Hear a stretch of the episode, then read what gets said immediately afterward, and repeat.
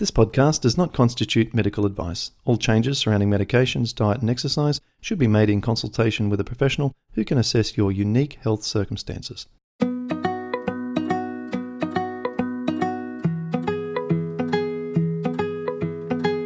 Welcome to the Rheumatoid Solutions Podcast with Clint Paddison, helping you to live an easier, healthier, and happier life.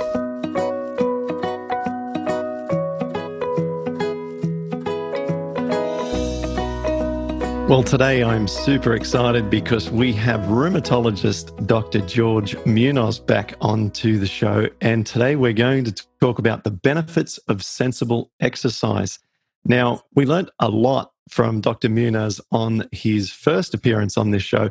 And today I have uh, I've invited him back because he has a tremendous amount of knowledge and experience in the area of exercise. And we're going to learn about the benefits of exercise, how to do it properly, how to prevent injuries, and how to do it safely when we have inflammatory arthritis and health challenges. Now, Dr. Munoz uh, continues to amaze me with his credential. He studied martial arts for 10 years with a grandmaster specialist, and he is a well rounded athlete and can bench press 300 pounds, deadlift 250 pounds at the youthful age of 66 he was a defensive back and running back at, uh, at, at school, ran track, and he believes fully in activity and exercise and fitness. And it's a lifelong passion of his and a state of mind. And he recommends it to not only his family, but also to his patients. He takes care of elite athletes throughout their career as a physician and also helps them on their healing, their training, and injury prevention and arthritis prevention. So, what a treat to have you back, Dr. Munoz. Thanks so much, Clint. It's always an honor. I look, always look forward to spending time talking with you and, and sharing, hopefully, something that helps uh, one or many of your listeners. Oh, thank you. I'm sure we will. My listeners know very well that I'm a huge proponent of exercise, and without moving my body in quite a um, you know quite ambitious way at all times throughout my uh, since my diagnosis, then I would not be anywhere near the physical state that I am today. It's been one of the backbones of of maintaining a good quality good quality uh, life uh, when you have an inflammatory disease, as I'm sure you've seen with so many of your patients. Absolutely, and and you know there are not that many global uh, truisms in medicine that you know you start to encompass and think about what you would ask recommend or, or really tell people to go ahead and do as far as health their personal health or health of others. But there is no pill. There's no pill no medicine. Not yet. I don't know if ever that can reduce your mortality that simultaneously reduces your chance of heart attack, stroke, and cancer. Reducing your mortality all simultaneously. There is no medicine, no pill, only exercise. Therefore, I would say it, it's the 1A of the most important thing that we can do for ourselves and to help others do as far as health goes. No matter what the problem is, it doesn't matter. While nutrition is highly important, you know, when people could say, well, you know, it's nutrition is first, or, you know, that's 1A.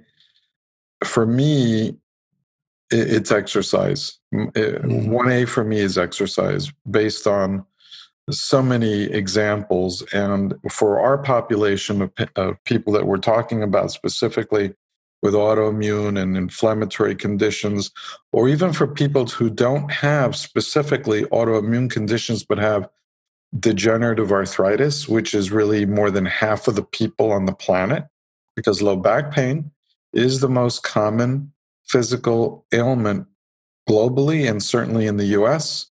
It's the one that causes the most problem as far as work absenteeism. Uh, and the cost is um, uh, mind boggling. So, anything we can do to help our core, our balance, our strength, our flexibility is a plus, plus, plus, plus, plus. Yeah. And we'll go into each one of those in detail today. We'll cover each one of those topics. And I just want to make sure that there's no exclusions here. Do you think there's anyone listening who thinks I'm excluded from that blanket statement? So, you know, thinking hard and long, we're going to say that there are caveats and situations where exercise is more of a situation where greater care and more supervision is required, such as in convalescence, convalescence from a heart attack, uh, scenarios like that. But even then, you know, exercise is going to be recommended. It's just how early, how mm-hmm. much. Um, so it's not that it's um, excluded, it's more of the when and how much um, un, under proper care. Certain neuromuscular conditions, one in particular that I'm thinking of, myasthenia gravis, which is an autoimmune uh, neuromuscular junction disorder that uh, results in fatigue with repetitive use. So, since exercise is usually a repetitive action, that one needs to be handled again under supervision, the right amount for the right amount of duration, under the care usually of a neurologist or a physical therapist who's attuned to that scenario. In joint reconstruction, we have PT and rehab that becomes essential. Mm-hmm. So mm-hmm. I'm going to say that exercise is critical even before the surgery. In fact, maybe more important before the surgery to prepare for the surgery. And that could be true actually of any surgery that's planned, that's elective surgery. Yeah. To make sure that we're in optimal health. So there's very few permanent situations that exercise, I would say, oh no, that banned. No, there might be scenarios where you know we have to limit, watch, or um, supervise. Right. Yeah.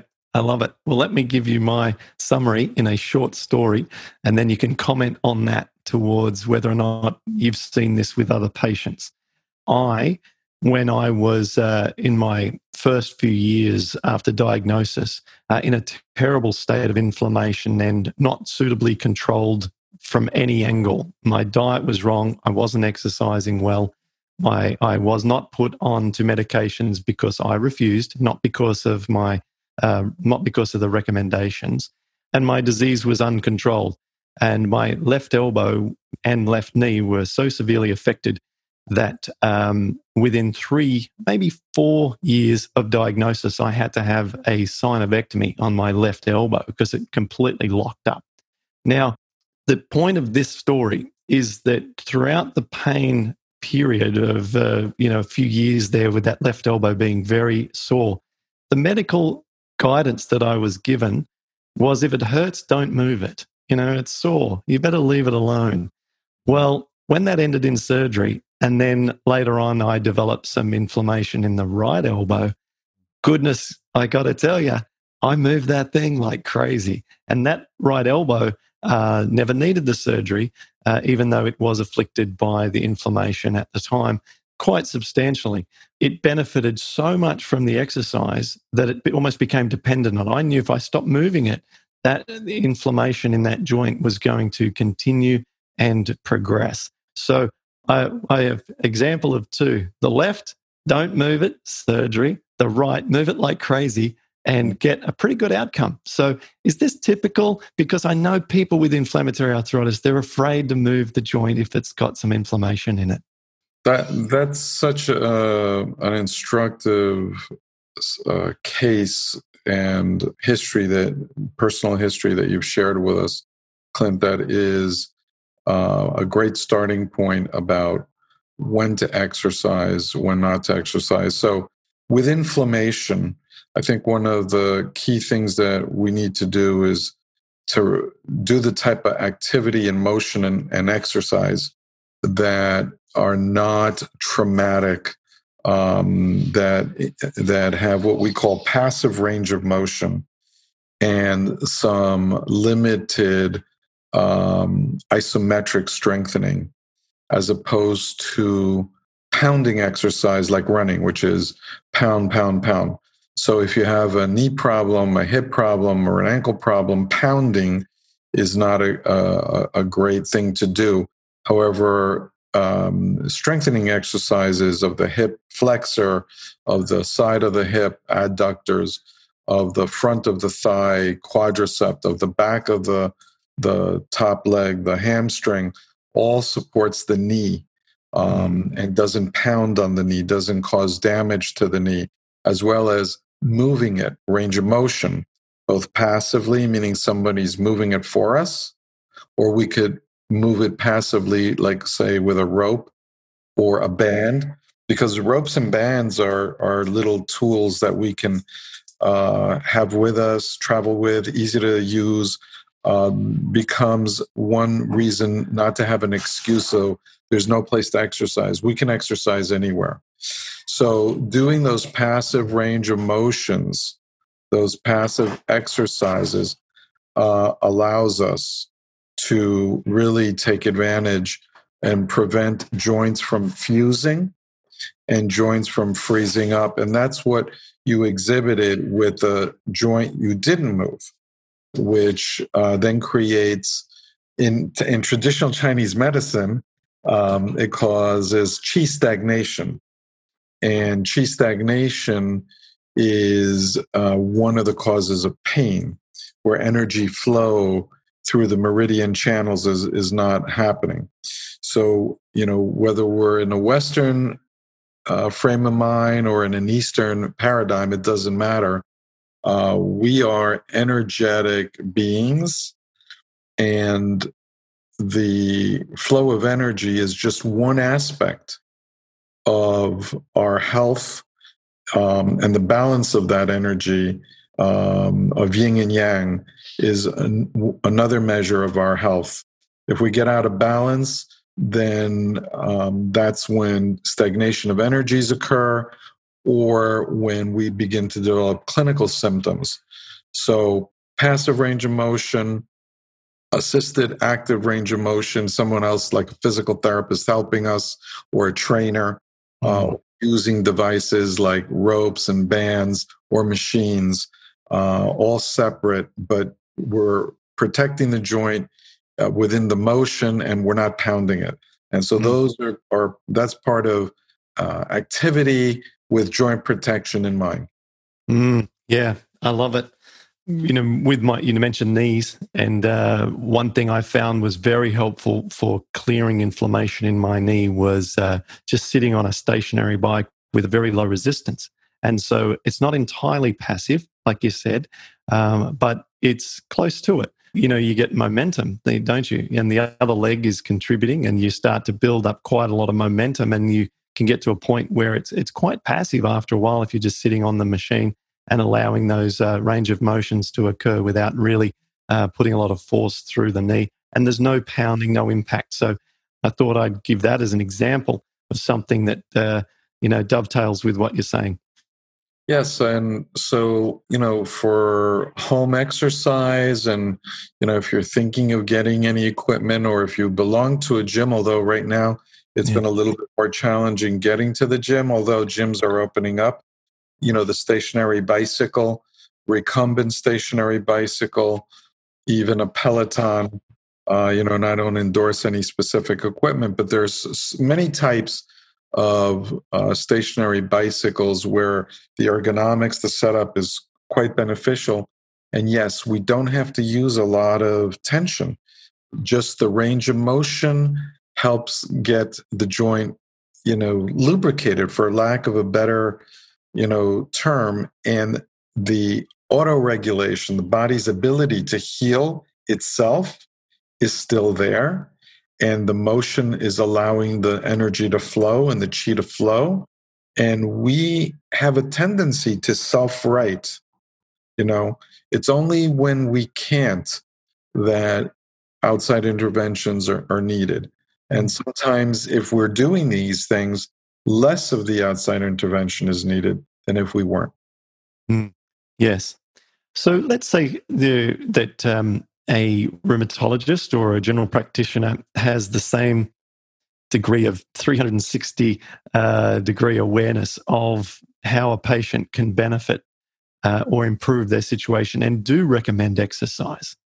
I know that you do, obviously, in your clinic, given it's the you know one of the A1 things that you uh, you think are beneficial. So let's say a uh, doctor has said you need to exercise. We've you've covered some excellent ways already. If you have inflammation in the joints, uh, is there some more to it?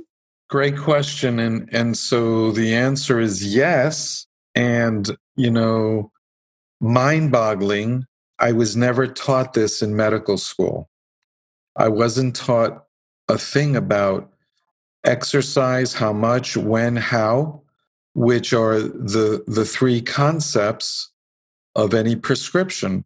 When a doctor goes to prescribe a medicine, it's the medicine, right? The frequency, mm-hmm. the strength or the intensity of the exercise, and for how long should I take this medicine, doctor? One week, three days, a month, or refill times 12 till I tell you otherwise, 12 months till I tell you otherwise. So, depending on our health status and what's going on, our age, whether we have exercised our whole lives or not, whether we're newcomers, whether we're convalescing from psychologic reasons, depression, anxiety, or physical reasons, a surgery or an injury or an illness or an accident, or not convalescing but have never exercised, there is a tempo and a prescription for you.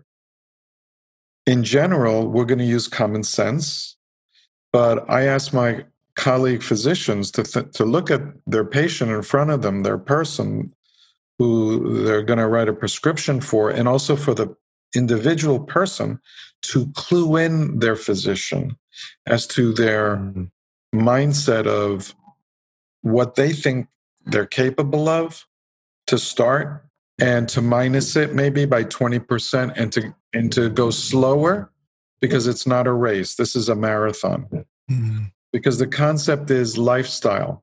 This is a lifestyle activity along with healthy eating patterns. We're not going to do diets. We're going to do healthy lifestyle interventions of which proper and healthy nutrition is one that fits the exercise capability and the intensity of the individual.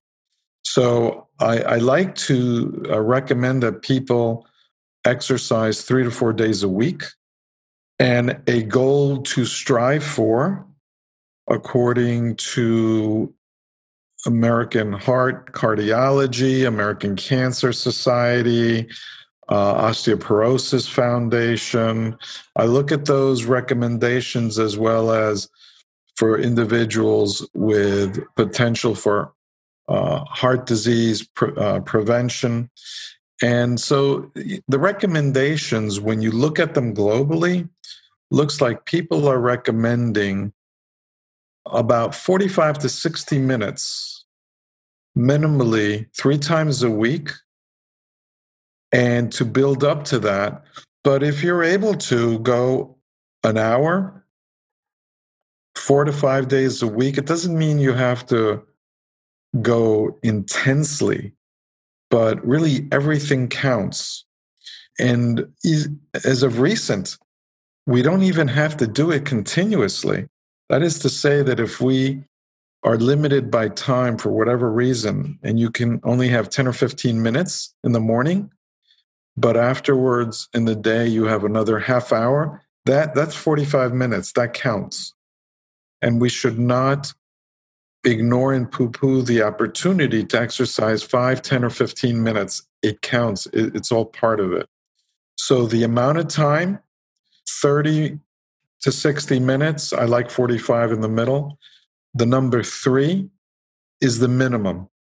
Okay. And the recommendations are based on how much per month based on those time limits. Okay.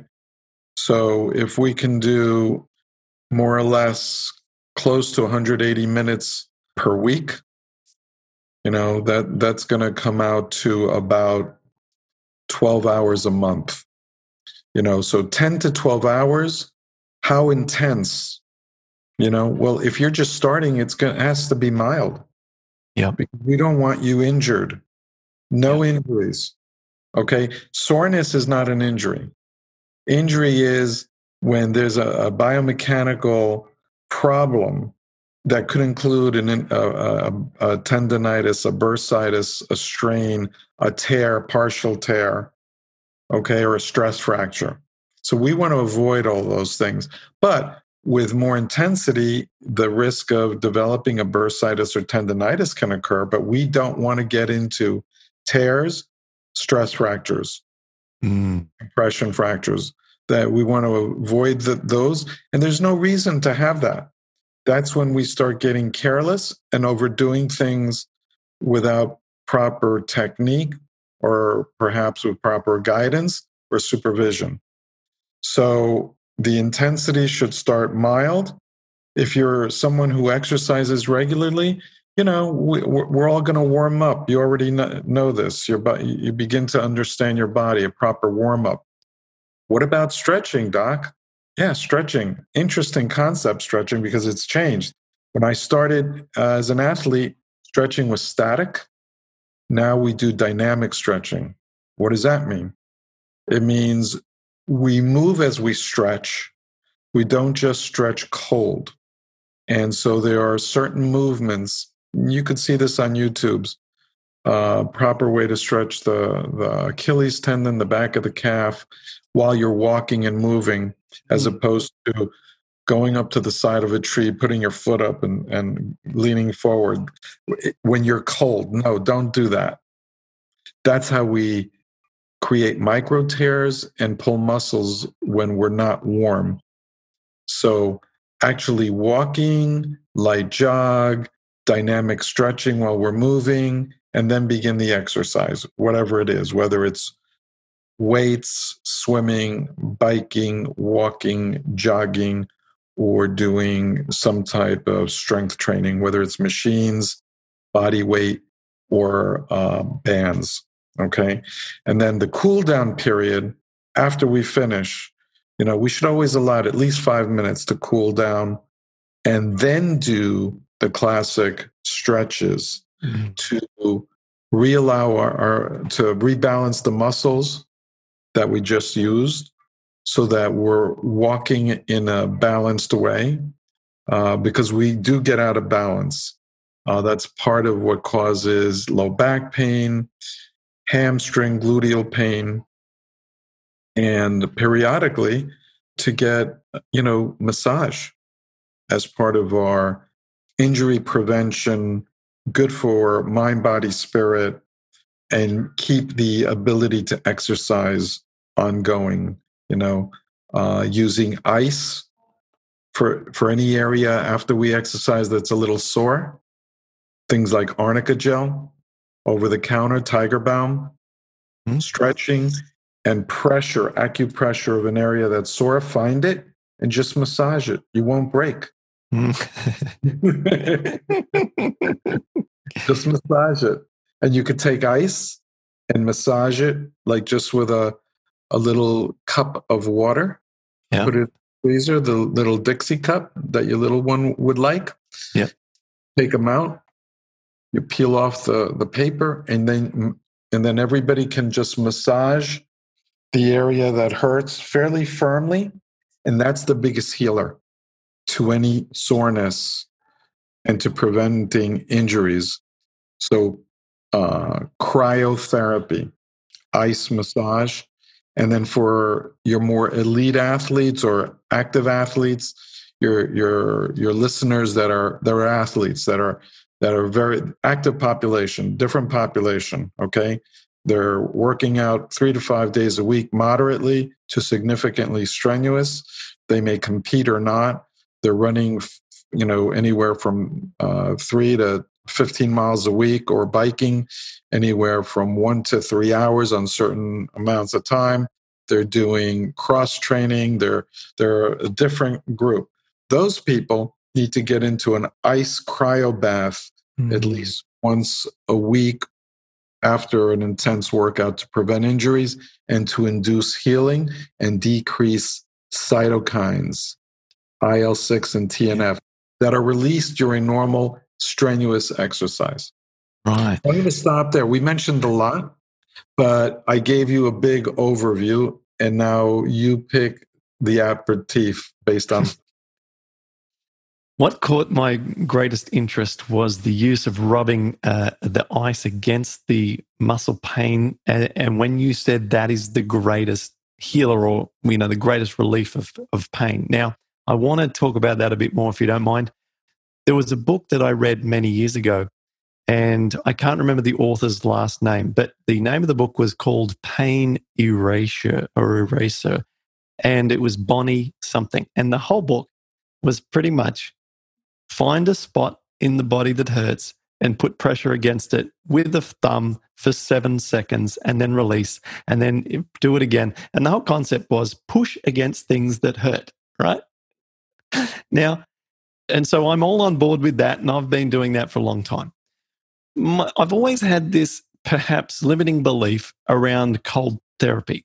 And if you don't mind, um, my limiting belief is that I have this concept of healing through blood flow. And if we're putting ice, either sitting in an ice bath, which I've never done, or applying ice to something directly, we are cutting off or we're reducing the blood flow. So, where have I got my wires crossed here as to how that heals? No, you don't have your wires crossed at all. It, it, it's count. It is counterintuitive. So it, it's not that your wires are crossed it, it's simply I'll I'll give you my um, simple-minded thinking on it, but it's panned out in my 50 years of activity in, in sports that that is, that is a truism uh, of ice and of its redemptive qualities. So the simple-minded concept I have, which I've come to have, is that there's local inflammation and it's hot.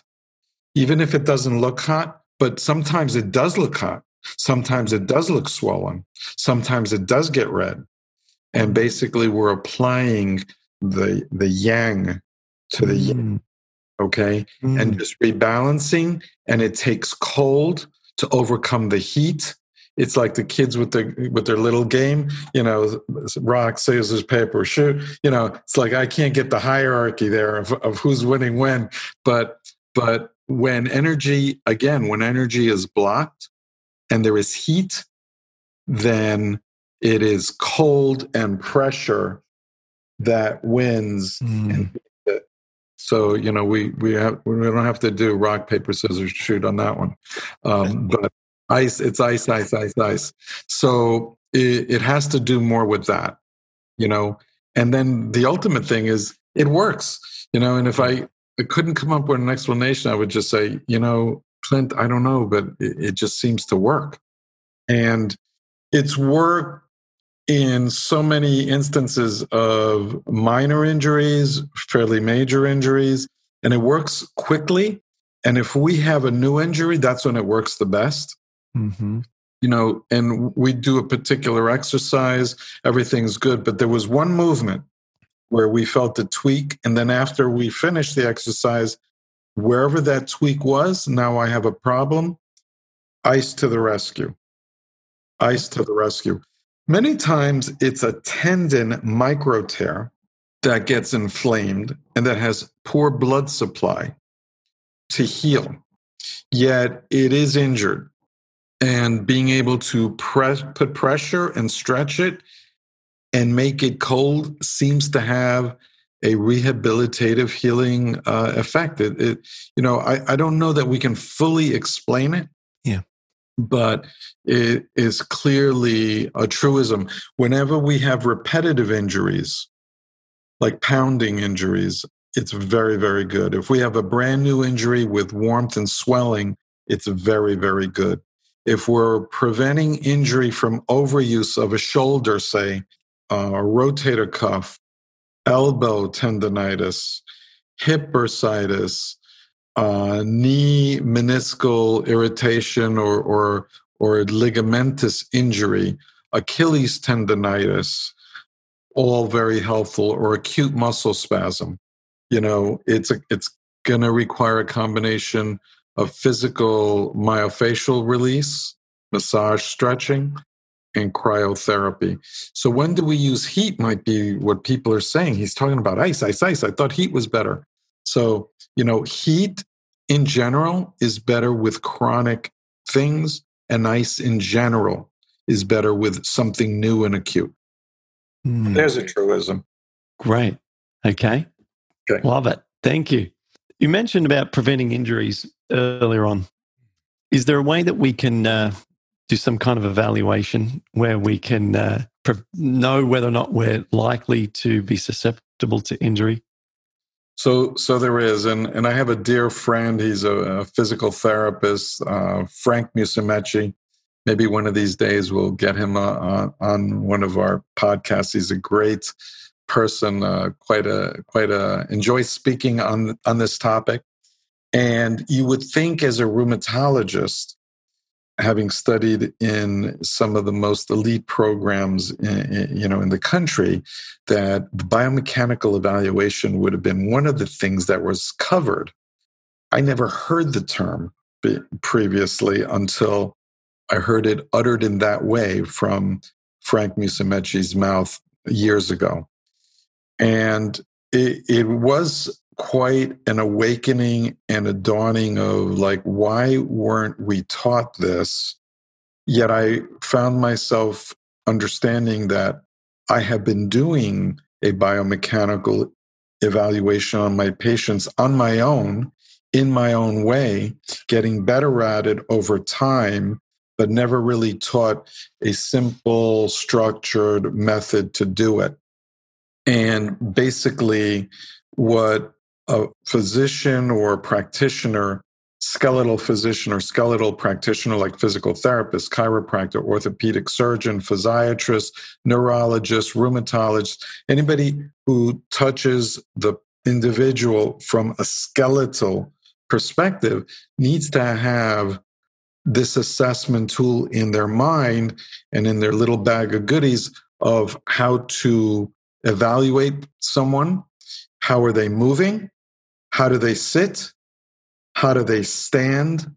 What is their static posture like? And what is their dynamic movement like? Is it free flowing or is it out of balance? Do they have an antalgic gait, meaning the way they move and walk is not free flowing? Ah, yes, there is an antalgic gait. Where is it originating from? Mm. And this is brings up a, a concept of chain of injury. Chain of injury. So a toe could cause neck pain or a headache if the foot doesn't move properly, the gait heel to toe stride isn't normal and isn't on the outside of the foot. That can put stress on one side of the knee, the inside, which puts pressure on the outside of the hip, which puts pressure on the other side of the low back, the right SI and sacrum, which travels up the spine. Now the spine is trying to get rebalanced. So there's some spasm all the way up, all the way up to the neck. Once you get the neck involved, though, tension and pain takes over. And then you can get headaches, visual complaints, jaw pain. So a toe can cause problems all the way up away from where the person is exhibiting. So that's what we call the chain of injury and deconstructing where does the pain originate from actually from the dynamic mechanical perspective. So I just gave you an example. Now that's fantastic. And I'm sure everyone listening is doing what I'm doing and thinking about their own bodies. And if we walk on the front of our foot or outside of the foot. And uh, I know that I, I have a, uh, reduced arch on my left foot and that my ankle rolls in a little on the uh, uh, it's on the and and that exactly as you said, it causes a little pain on the inside of the knee. which then causes an imbalance in the stride, which causes the contralateral hip to yeah. work harder, which then your right SI is trying to rebalance. And then the chain of potential biomechanical imbalance yeah. can become either corrected with an orthotic or proper rebalancing or becomes the source of a chronic problem, chronic low back pain, neck, mid back, neck, and I describe the rest. So, yeah. you know, this is true for everybody. Okay. So, uh, part of the biomechanical evaluation, since you brought it up, is to look at the foot and to see do, does the person have a, an adequate arch? If not, they're going to need orthotics. Okay. And these can be customized. Luckily, now they're much more affordable than years ago. Um, they can be scanned and by 3D technology, you know, have a very good orthotic mm. that can be used for daily use as well as for athletic use and exercise. Mm. Depending on the type of athletic activity, you know, it becomes more and more important. So for track, it's very important. For jumping, it's important. For, you know, uh, stop and go exercises, tennis, you know, any paddle exercise, very important. Um, for your skiers, in in the boot, it becomes important because every pressure I'm a double black diamond skier, by the way. Um, the um, the the boot sensitivity and the amount of pressure tra- that is transmitted simply by pronation or supination is affected by whether the orthotic is allowing direct contact to the edges of the boot, which translates to the edge of the ski. So, just giving you some ideas that the concept of biomechanical balance is is is important for really any sport. Uh, we probably underestimate it and underappreciate it, and really for my youth sports, you know, track and field, soccer, American football, rugby, basketball. Um, the basketball player in general, okay, tall, thin, uh, many of them with a long, uh, big foot, uh, many of them with pes planus, meaning flat arches. Same with um, my American football linemen, my linemen, big 300 pound, 250 pound uh, guys with pronated knees coming together and the arch collapsed. So we orthotics for them to prevent injury and arthritis in their knees and hips as they get older within their sport. So, this is also important for arthritis prevention in the foot and ankle, in the knee, and in the hip. Mm. Let me ask you this. Uh, obviously, you've mentioned the orthotics a lot, and I know that that's uh, something that you've seen work a lot, or you wouldn't recommend it. However, uh, you know, always one to seek as something, uh, a natural solution as much as possible my physical therapist uh, has suggested that if I were to, you know, use one of these uh, loop elastics and sit on the edge of a chair and then uh, develop a lot of tension between the two ankles, and then to move the arch away so it's not rolling in where it tends to uh, to go with the ankle but move it away from the body. So you're building strength in the outer part of the foot and trying to raise the arch with each motion. Long term, do you see that that may have some benefits in reversing some of the um, the situation? Yes, I do.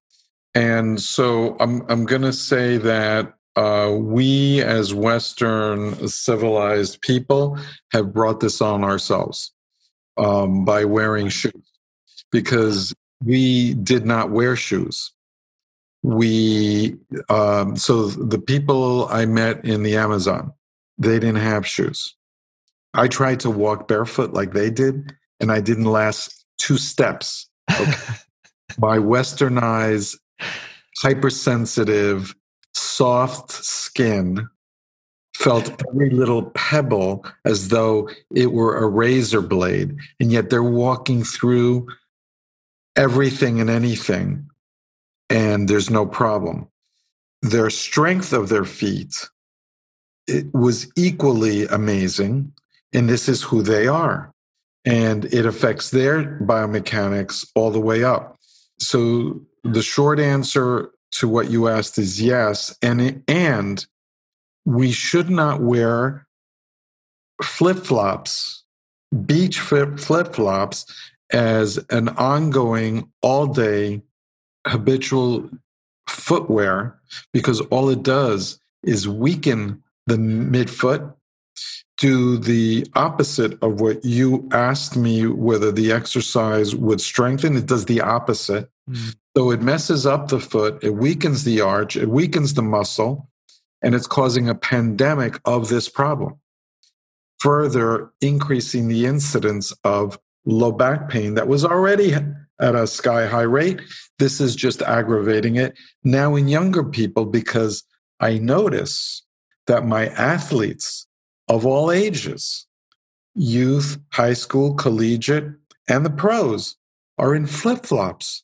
So I, I've taken it upon myself through education, cajoling, and prodding to suggest to them that what they're doing is going to affect them adversely and that if they're going to do it to do it in limited amounts of time uh, beach wear pool wear but don't be in it all day long because it's just adversely affecting the biomechanics of the foot, which begins the chain of injury that we've already discussed.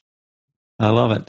Everything you say is so fascinating. I could, uh, uh, you know, listen to you all day, but we've got to um, respect your time. So I'm only going to ask uh, two more things, and I'm going to ask them together, and you can answer them uh, in the order you wish. Really important little strategies that we can do here. One, work on our core. I've been told by a personal trainer that every client that he has throughout his whole life, he always in every session gets people to work on their core and work on their glutes. You've talked earlier about you know building strength, and uh, we, you mentioned the glutes and some hamstrings and quads and stuff. So I want to hear your thoughts on the importance of core work. And then grip strength. It's something that I have been fascinated by recently. I've just been really getting back into you know, using a grip strengthener, trying to hang from bars and things, even though it's, it, you know, the gym shut, just to try to maintain, you know, my grip strength because of, of the importance around that. So, can you speak about core work and grip strength? And then I'll let you go. Okay. So, core work and grip strength, two excellent topics. And there's so many in exercise. I'm, I'm so happy to be going through some of these highlights of the repertoire. So, core strength is important. Uh, first of all, what is the core? The core is the group of muscles that are both visible and invisible, uh, palpable and not palpable, meaning we can touch them and we, and then also that we can't touch them normally, uh, that are in front and in back of the spine on either side and to the right and left of the spine as well. So in front and back, and to the right and left, surrounding the spine, that gives stability to the spine. And remember, the spine is not perfectly straight. There, there is some curves to it. So Homo sapiens were actually not meant to walk upright because we're not, our spine is not straight because of these curves. And I can't yeah mimic it all with my hand but there's a yeah. curve up here in the neck yep and there's a curve back here in the low back and the whole point is that the balance point of force of balance should come straight down even though there's a curve. So core strengthening requires two things. One flexibility and two isolating those muscles that we talked about so that they're stimulated and not weakened. Activities that weaken the core are being on our glutes all day long, which is the number one health nemesis of Western civilization. Uh, sitting, number one health risk now. Number one. Surpassing smoking yeah. All right. So Um, in this age of technology, in this age of office work, although now we've been moved out of the office, perhaps to our homes, but let's not be sitting at home the whole time. Take breaks, movement, stretch. But for the core, and for any exercise, you can do static, meaning you can strengthen it without moving, or you can do dynamic strengthening. So there's static core work, and then there's dynamic core. Let's talk about static core real quick. If I have an injury and I cannot move my spine, and I'm talking about if I have pain, hmm. if I have a tendonitis, if I have a disc problem, if I have sciatica, uh, which is a pinched nerve, usually in the low back at one of the lumbar levels. Uh, if I have those kind of situations and they're telling me my core is weak and I have to strengthen my core, well, what kind of exercise can I do that won't aggravate the injury or the pain or the pinched nerve? We, we can do static core, which would be things like uh, laying down prone on a mat or on a floor and doing a plank type of exercise. And you can Google what kind of planks. You can put your arms like in a V, yep. or you put your hands straighter like this. And the whole point there is don't jam up your shoulders or your elbows, but but whether you're in a V or like this, you're going to keep your back straight and off the floor on the backs of your feet and you're going to do you're not going to move and you're going to do this timed. And you're going to do plank core. If you can only do 5 seconds you do 5 seconds. If you hmm. can do 10 seconds you do 10 seconds and we build it up so and we build it up in intervals like any other exercise, we do intervals. We do the exercise and we rest for a period of time.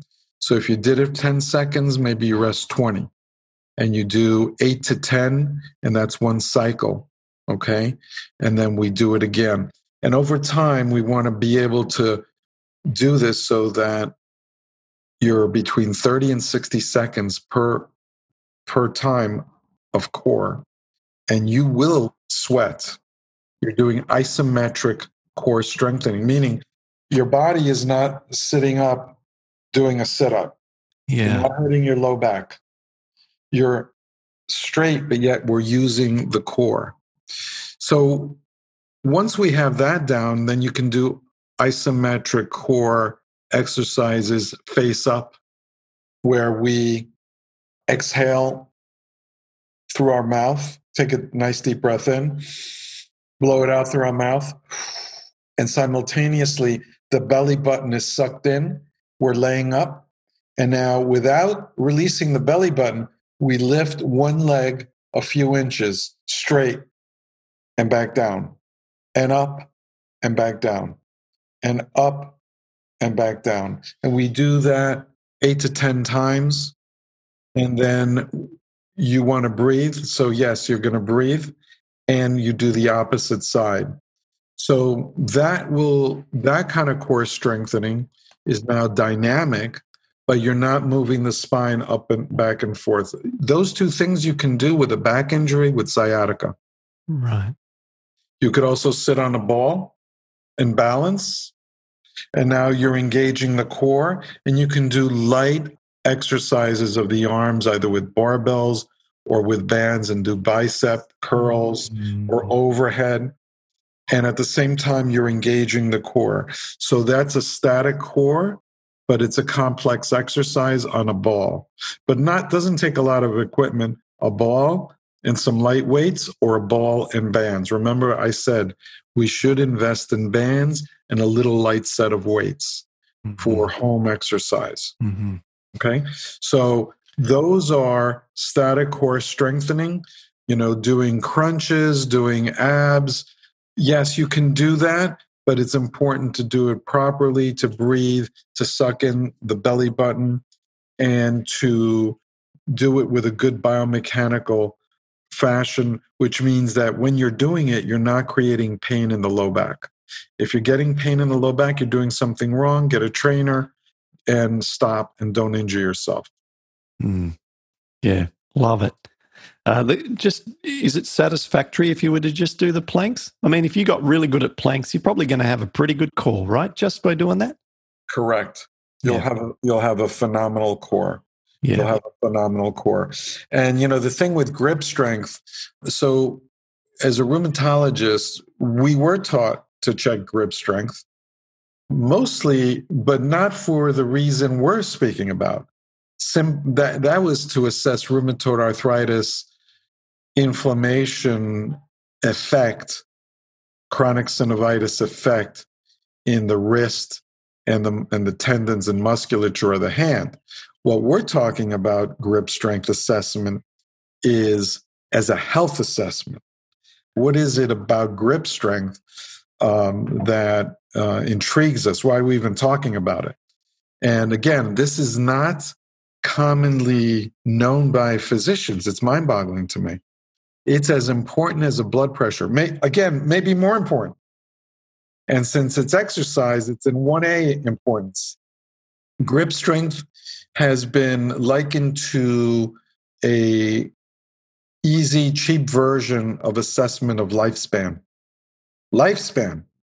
Yeah. Uh, it has been um, likened to the ability to recover from serious illness or you know trauma or sur- uh, serious surgery that's how important grip strength is you know we strengthen our grip through normal exercises that involve the upper body but you can also do specific grip specific exercises that will strengthen the forearm as well as the interosseous muscles of the hand so bands to separate Mm.